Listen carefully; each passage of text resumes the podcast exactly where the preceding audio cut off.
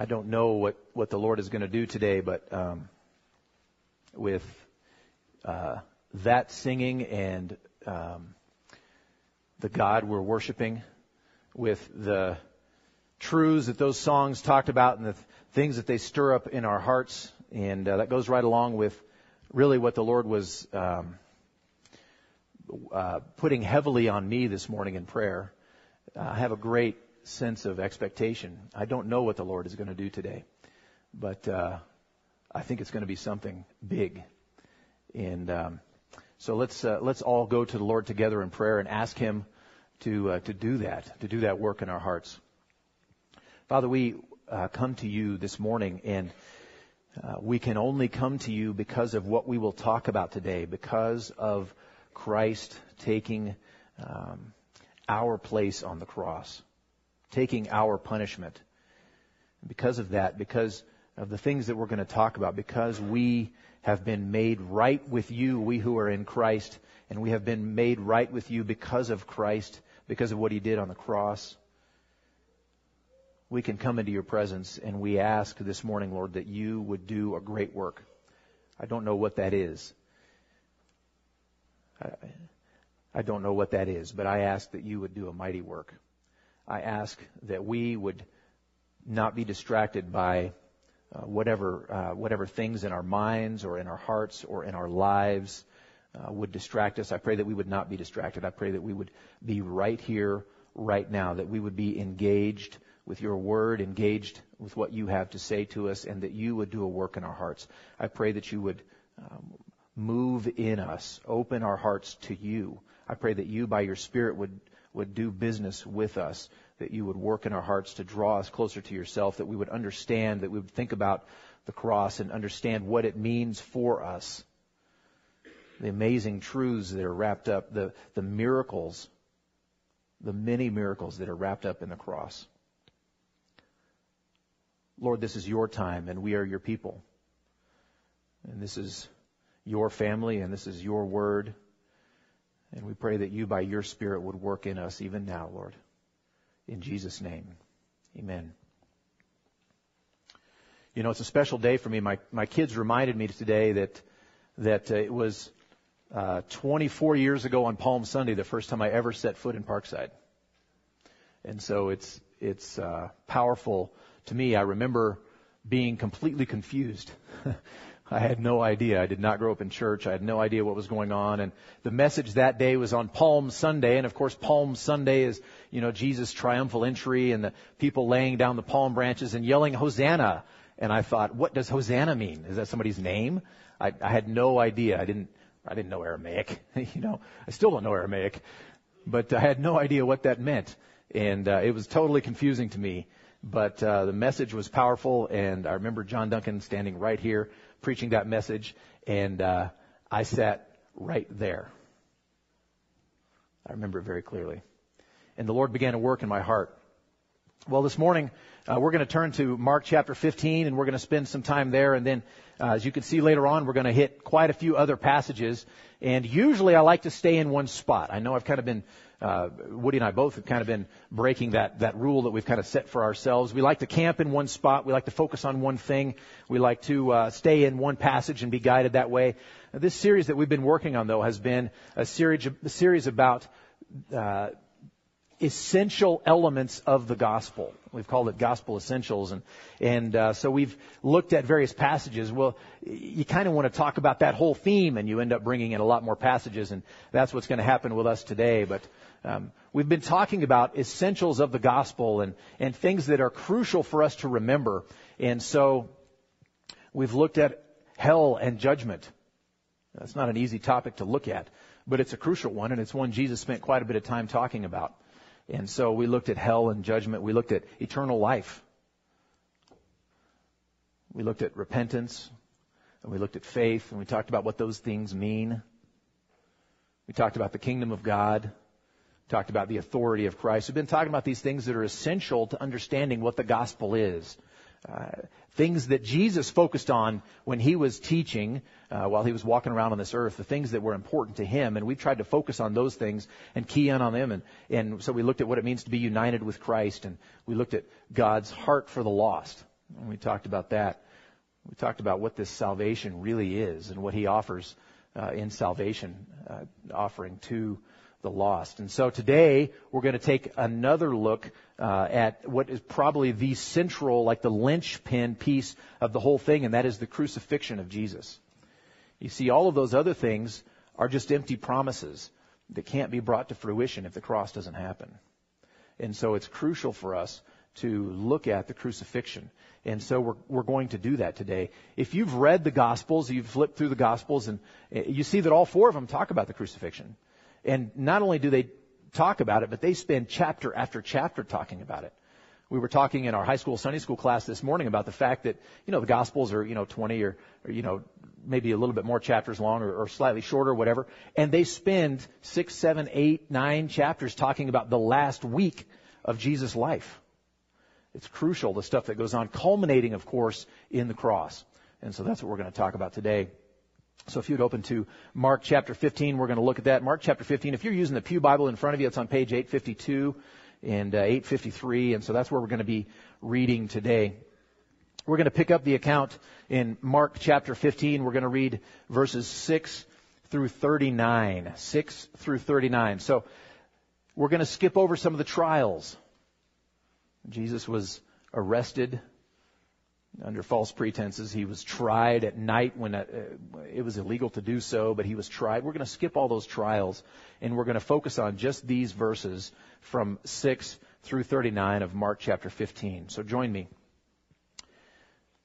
Now at the feast, he used to release, he, that is Pilate, used to release for them one prisoner for whom they asked. And among the rebels in prison who had committed murder in the insurrection, there was a man called Barabbas. And the crowd came up and began to ask Pilate to do as he usually did for them. And he answered them, saying, Do you want me to release for you the king of the Jews? For he perceived that it was out of envy that the chief priests had delivered him up, had delivered Jesus up. But the chief priests stirred up the crowd to have him release for them Barabbas instead. And Pilate again said to them, Then what shall I do with the man you call the King of the Jews. And they cried out again, Crucify him.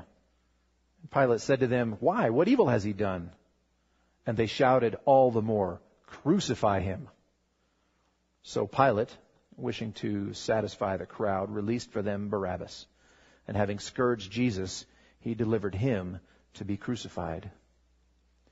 And the soldiers led him away inside the palace, that is the governor's headquarters. And they called together the whole battalion. They clothed him in a purple cloak and twisting together a crown of thorns, they put it on him. And they began to salute him, Hail, King of the Jews! And they were striking his head with a reed and spitting on him and kneeling down in homage to him. And when they had mocked him, they stripped him of the purple cloak and put his own clothes on him. And they led him out to crucify him. And they compelled a passerby, Simon the Cyrene, who was coming in from the country the father of Alexander and Rufus, to carry his cross. They brought him to the place called Golgotha, which means place of a skull. And they offered him wine mixed with myrrh, but he did not take it. And they crucified him and divided his garments among them, casting lots for them to decide what each should take. And it was the third hour when they crucified him. And the inscription of the charge against him read, The King of the Jews. And with him they crucified two robbers, one on his right and one on his left.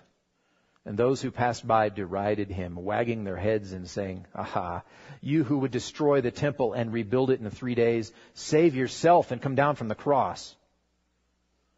So also the chief priests with the scribes mocked him to one another, saying, He saved others, he cannot save himself. Let the Christ, the King of Israel, come down now from the cross that we may see and believe. Those who were crucified with him also reviled him. And when the sixth hour had come, there was darkness over the whole land until the ninth hour. And at the ninth hour, Jesus cried with a loud voice, Eloi, Eloi, lama sabachthani, which means, My God, my God, why have you forsaken me? And some of the bystanders, hearing it, said, Behold, he is calling Elijah. And someone ran and filled a sponge with sour wine, put it on a reed, and gave it to him to drink, saying, Wait, let us see whether Elijah will come to take him down. And Jesus uttered a loud cry and breathed his last. And the curtain of the temple was torn in two from top to bottom. And when the centurion, who stood facing him, saw that in this way he breathed his last, he said, Truly this man was the Son of God. That's a sobering passage, and that's only one piece. If you turn to the other Gospels, there's more to read, and there are different details in the different accounts. There are the trials that came before, and there are things that come after, and it's a sobering and painful thing to read, especially when you think about the fact that Jesus was entirely innocent. If they did that to me, I have guilt. I have guilt. And so it wouldn't be quite as heinous. But they did it to him, the innocent one. And so it has special power for us. And we're going to turn and look this morning at uh, what Jesus suffered. What Jesus suffered. Well, first of all, as we read through that, probably one of the first things that stood out to you is the pain of physical torture and death. The physical pain he experienced would have been horrific. That kind of death was, was the worst death that people could come up with. The most agonizing. And that's what they subjected him to. What he suffered in his body. First of all, the crown of thorns that they wove together. And the thorns that are on that crown are two, three, four inches long. They made a crown out of it and they pieced it together and then they stuck it on his head and they started hitting him on the head. And so those crowns would have pierced the, the flesh and, and fired off those nerve endings in his head and around his face, and it would have contorted his face horrific. The, the pain would have been terrible. It would have been visible. And the scourging would have ripped and torn most of the flesh, most of the skin off of his back. And then after that, he had to pick up his cross and carry it with that back. process of being crucified involved nails being driven through his hands, probably his wrists somewhere here, and his feet to hold him up there. And as he's hanging there on the cross, the only way he has to breathe is to lift with his hands as he's extended, to lift with his hands, to try and open his chest cavity up a little bit to be able to inhale and exhale properly. Your arms get tired pretty quickly, so you start using your legs. Remember, these are anchored by nails. This was the worst kind of death that they could come up with, and it was very often it lasted days. It was death by suffocation. And it would hurt to pull yourself up and it would hurt to breathe. And you wouldn't want to do it again. But the urge to breathe again would force you to push and pull and breathe again. Sometimes for days. And that's why the Jews wanted to break legs in this situation because the next day was a high day and they didn't want to have bodies hanging around and suffering going on. It would have been against their law and so they were going to break their legs so that they would be unable to lift themselves with their legs to breathe again. And if you've seen movies about the crucifixion, you, you have pictures of this in your mind. And it's interesting when you read the gospel accounts, sometime read, read them all and you'll see that they don't focus on that piece.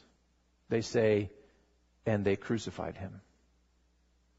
And all of that stuff is in the back of their minds. And if you've seen The Passion of the Christ or some other such movie, you have those things in your mind. Well, the people who received these gospels and the ones who wrote them had seen people executed this way. And all of those pictures would have immediately appeared in mind when they read, and they crucified him. Oh, I remember what that was like. I saw that that time when it, they would have been able to bring it to mind, and it was, it was dark. So there's the pain of physical torture and death, but that's, that's not where the gospel writers focus, and that's not where we're going to focus today.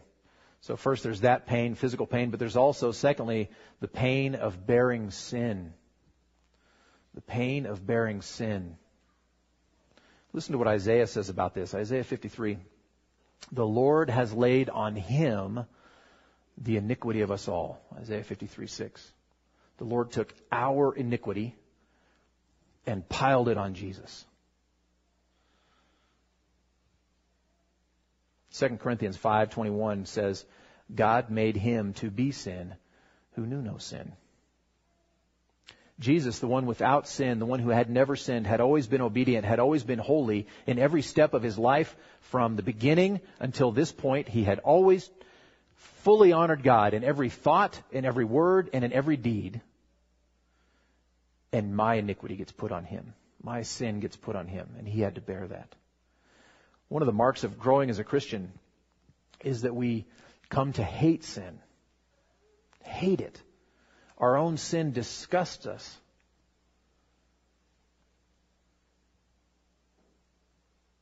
And Jesus hated it far more than we hate it. And not only was a sin put on him, not only was the sin of one person put on him, but the sin of the world was piled on him. Imagine the revulsion. All of that put on him. The one who knew no sin. The one who hated sin ultimately. Hated it like you and I will not understand. And your sin and my sin and the sins of the world were piled on him. Imagine that. Jesus' suffering was more than just physical. It was more than just what was going on on the cross. More than just the physical things that you could look at, but he also had the evil, hateful, stinking, disgusting pile of sin from you and from me and from the world piled on him, the one who knew no sin. The pain of bearing our sin would have been nearly unbearable. But there's more. There's also the pain of abandonment. Pain of abandonment. Jesus had told his disciples ahead of time that uh, there would be a time when he would be stricken and they would scatter. That was Old Testament prophecy. He told them that would happen. Of course, they denied it, especially Peter. Never happened. I will stick with you to the end. Never happened. And while he was going through his trials, what did Peter do? Denied him, not once, not twice, but three times, and left cursing bitterly. I don't, I don't know the man, Peter said. I don't even know who that is. What, what are you talking about? Utter denial, utter abandonment by his friends. All of his disciples, uh, in one, one way or another, one point or another, left him. John hung around and watched. But he was alone. They deserted him. But being left by his friends, being left by his disciples was one thing. But he was abandoned by his Father. Here is Jesus, the second person of the Trinity, who has existed for eternity in perfect fellowship with the Father. Forever. And while he was on the cross, he would look and say to God, My God, my God, why have you forsaken me? There's abandonment there. God hates sin. And when he piled it on Jesus, in a sense, God turned away from Jesus. And that fellowship was, was broken. Imagine the pain. We, we can't imagine the pain.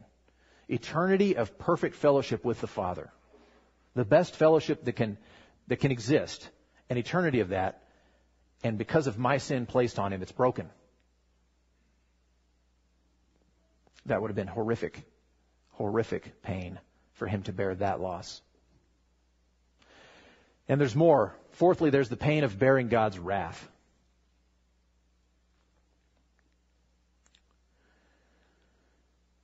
By its very nature and because of the holiness of God, sin incurs God's wrath. Every sin incurs wrath from God. And God, as the righteous judge, must dispense his wrath for the evil of sin. He can hold on to it, but eventually it has to be dispensed.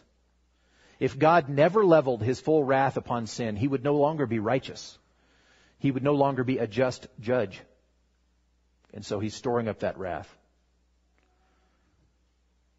Romans 3 23 through 26. Flip over there if you would, please. Romans chapter 3.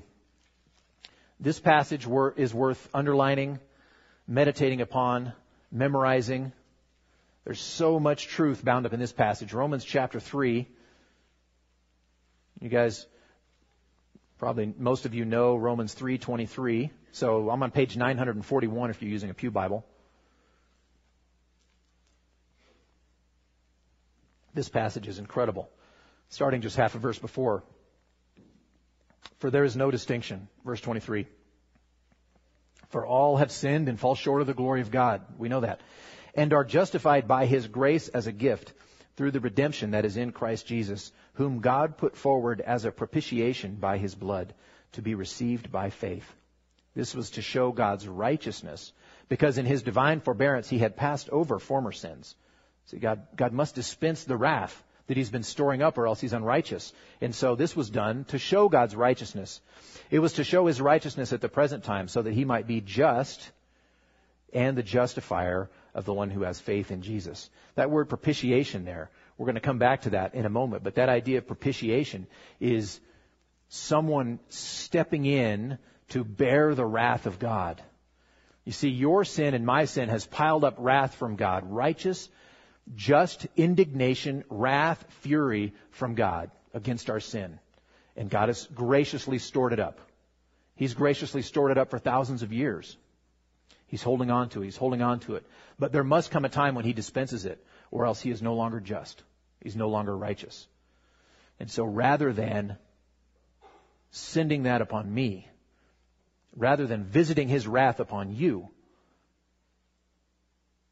Jesus stepped in. And on the cross, he made an offering of himself to bear that wrath, the wrath of God, the wrath of God that I deserve and that you deserve because of our sin. Jesus, who did not deserve it. And he stepped in and he bore that wrath. We're going to come back to propitiation, but the pain of bearing God's wrath when he deserved none of it when he hated that sin just as much as the Father did. And yet he took it upon himself, and God's wrath was poured on him, would have been unimaginable.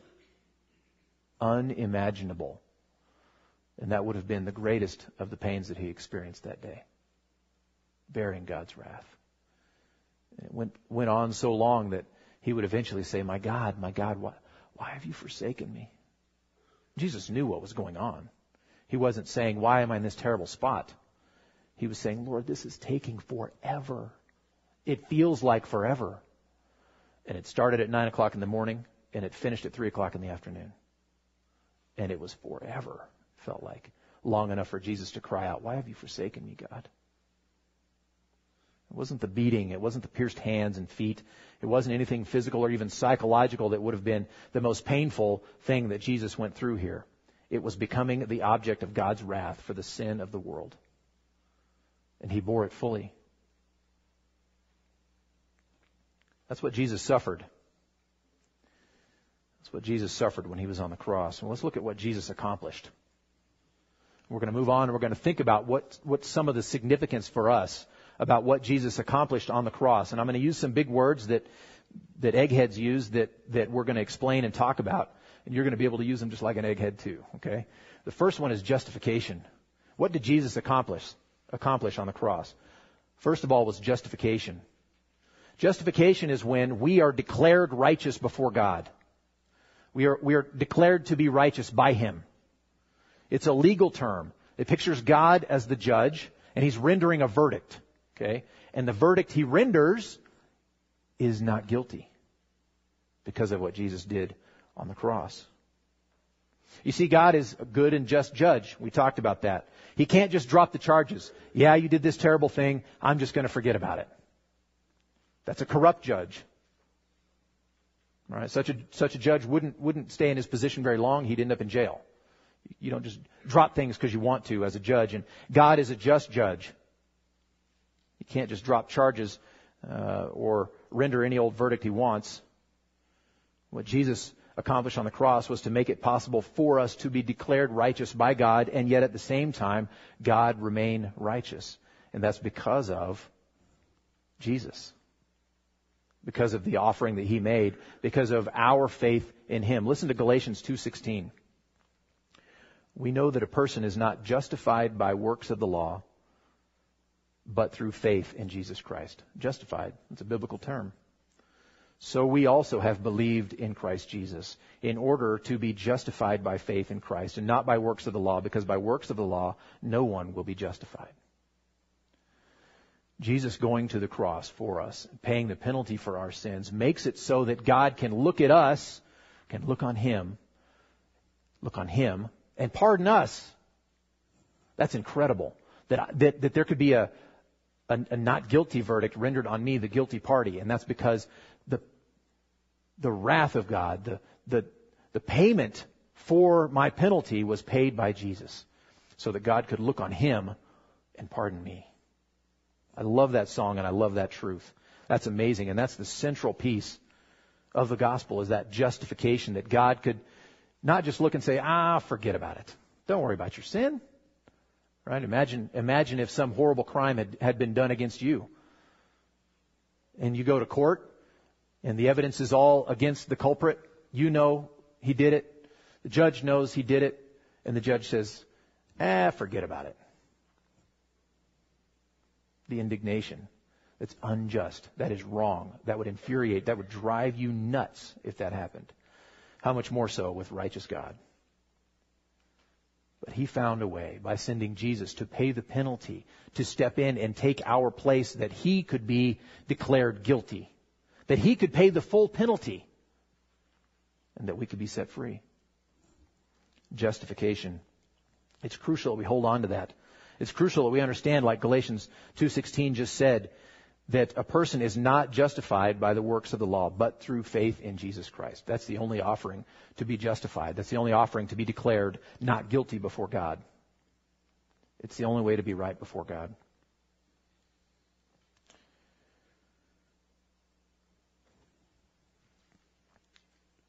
I want to keep looking at this idea of justification. I want to break it down into its parts, and so we're going to use some other some other uh, theological terms the first one was justification. The second one here is redemption.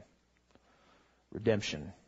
Redemption is our deliverance from the penalty of sin at the cost of Jesus' life. Deliverance means, you know, being set free. Redemption means to be to be set free, to be uh, delivered at a cost, and the cost was Jesus' own life. We deserve the horrible horrible penalty for our sin. And he took that penalty and he put it on Jesus. Jesus gave his own life for us. And had he not paid the price, then you and I would still be bound to pay for that ourselves. But he redeemed us. He bought us back. He set us free at a huge price. We talk about free grace. We talk about salvation being free, and it is. Oh, but it's expensive. It came at the price of Jesus himself giving up his own life. Listen to Mark 10:45. The Son of Man did not come to be served, but to serve and to give his life as a ransom for many. He gave his life to ransom you and to ransom me. So secondly was redemption. Third, propitiation. Probably not a word we use much in conversation, but it's biblical and it's a, it's an important theological point. We talked about it just a little bit in regards to justification. But the one more thing that I want to point out regarding propitiation is what it does. Remember, that's, that's an offering that's made to bear the wrath or to take away the wrath of God. Uh, I always have this picture in my mind of a Secret Service agent jumping in front of the bullet and taking the bullet that I deserve. It's coming at me. It's on its way, and gee, it's the wrath of God. I've deserved it. It's, and Jesus steps in and, and takes the thing for me. But there's a, there's another aspect of it. The fact is that propitiation means Jesus bears that wrath to such a degree that God has no more wrath towards me. He actually now is propitious towards me, meaning he has favor towards me. Whereas he had wrath before, he spilled it out so fully on Jesus that the only thing he has left for me is favor. He has no more wrath for me. And that's how we can read, there's therefore now no condemnation for those who are in Christ Jesus, because all of that wrath has already been poured fully on Jesus. And he bore it all the way to the end. And he bore it to such an extent that it's entirely spent, and God has nothing left for you but favor because the wrath has been poured on Jesus. And so that's another thing that he accomplished on the cross was not just redemption, but propitiation. Full, complete, utter, to the end propitiation. So that may not be a word that we know, but it's a word we need to value. Because otherwise I, I would still bear God's wrath. He might still have some left, but no. Jesus bore it all the way to the end. Listen to 1 John 4:10. In this is love, not that we have loved God, but that He loved us and sent His Son to be the propitiation for our sins. He, he stepped in and took the bullet of God's wrath that I deserve.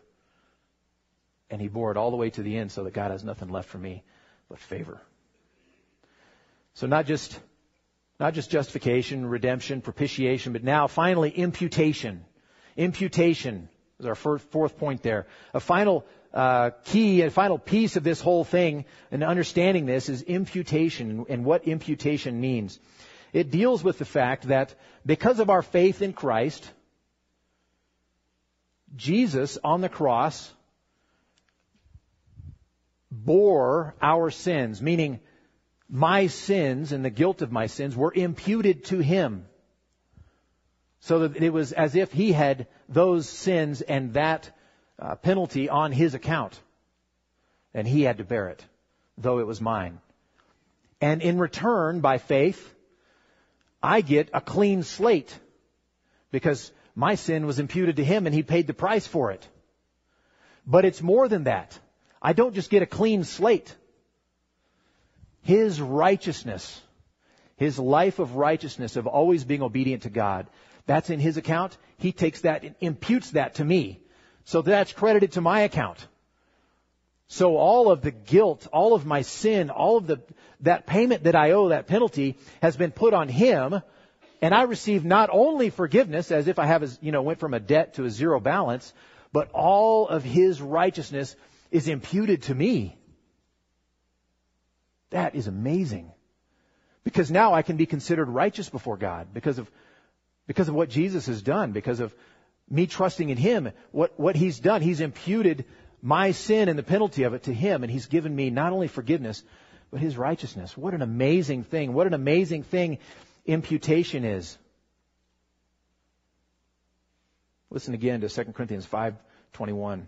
For our sake he made him to be sin who knew no sin, so that in him we might become the righteousness of God.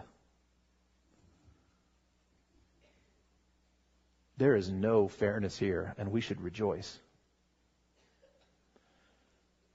God looked on him and pardoned us. And he attributes righteousness to us from Jesus' account. This salvation this, what Jesus accomplished on the cross is incredible. There is no better news ever anywhere.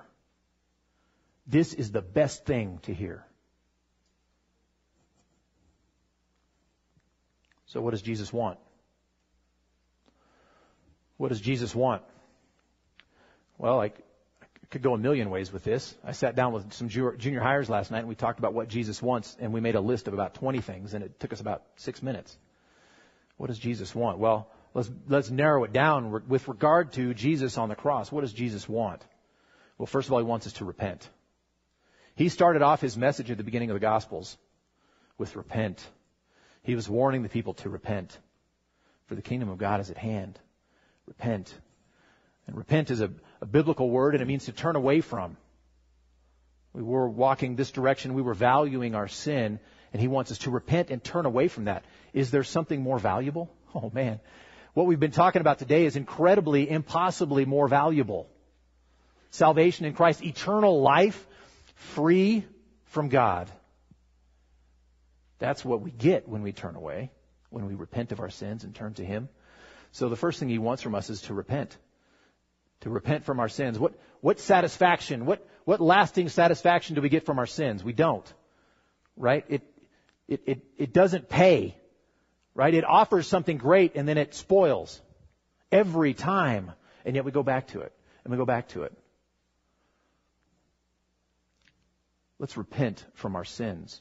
Maybe, maybe that, that sin is a false religion, a false God an understanding about who God is that's not from the Bible and is inconsistent, is not true, would be considered a, an idol in biblical terms. We definitely need to turn away from that, repent of that, turn from that.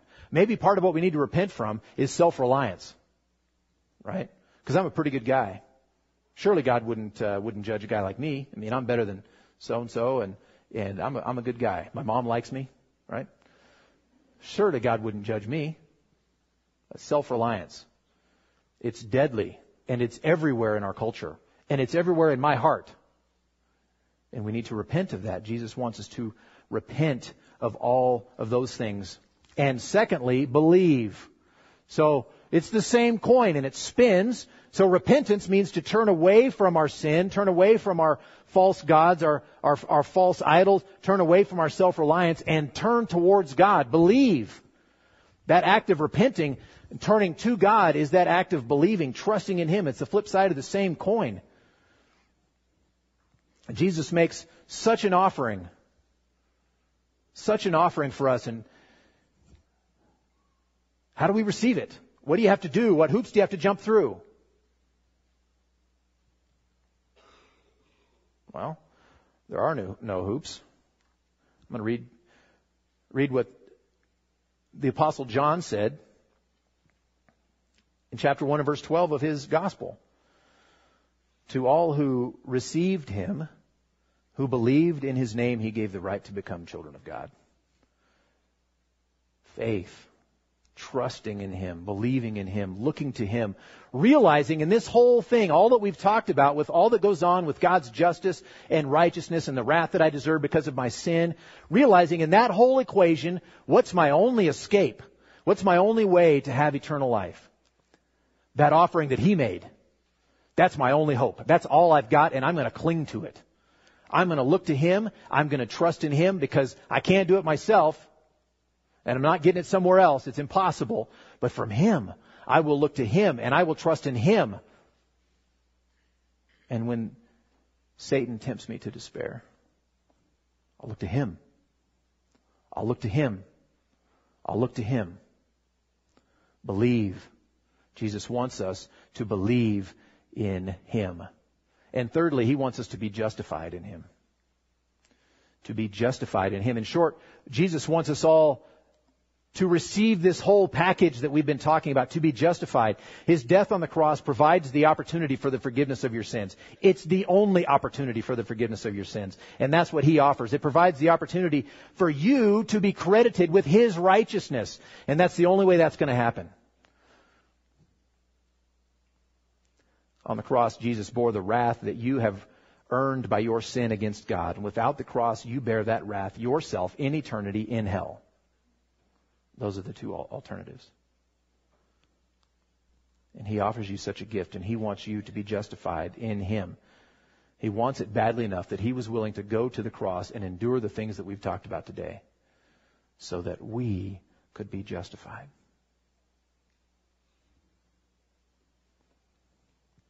Many of us hearing this are Christians. We believe this. This should raise us to a place of worship in our own hearts we should be worshiping right now, and as we leave, we should be worshiping, just amazed at God's goodness to us, that He would do such a thing, that Jesus would be willing to endure such a thing as the cross to deliver such a gift to us. What an amazing thing. But not all of us know Jesus. And so I implore you, this is your only option. There is no other way. And what better gift could there possibly be? So come to Jesus. Come to Jesus. Believe in Him. I'm about to go to prayer, and as I do, you'll see there's a fourth blank on your sheet there. Maybe the Lord has been telling you what He wants you to do. I don't know what that is. And if you already know what it is, write it down. If you don't know yet, ask Him while I'm praying, and then write it down Jesus might want you to do. Where do you fit in this? What does He have for you? Let's go to the Lord together in prayer.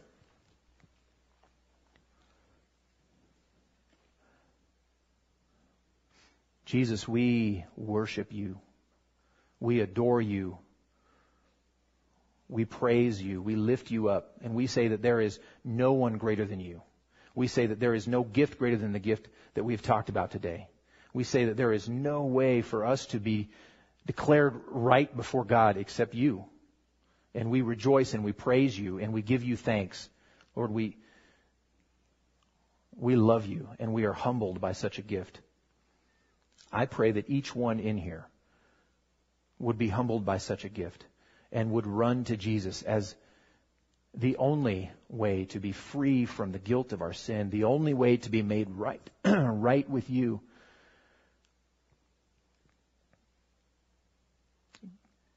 I pray that each one here would have Christ, that they would get to know Jesus in this way, that they would experience Him, know Him, walk with Him, that they would have the joy of receiving this gift and living their lives in this gift. What an amazing thing. We rejoice and we praise you. Lord, show us now what you might have us do. I, don't know what each one in here um, has, has heard from you exactly. Um, I don't know where each one is in their own hearts. But I pray, Lord, that you would show them what's the next. Maybe, maybe they need to repent of their sin. Maybe they need to, to trust in you be justified. Maybe they need to tell their dear ones about this. Maybe they just need to worship you and not be overcome by the strains and stresses of this world or the temptations it offers, but instead rejoice in knowing you and and celebrate the greatest gift. I don't know, but Lord, I pray that you would speak to each one. Lord, what an amazing, amazing incredible gift is Jesus dying for us on the cross. We praise you in Jesus' name. Amen. So take a moment and write down what that was. I, I don't know what that was or if you heard anything, but do that. And let's go in fellowship with one another, worshiping God even as we do that. You're dismissed, and God bless you.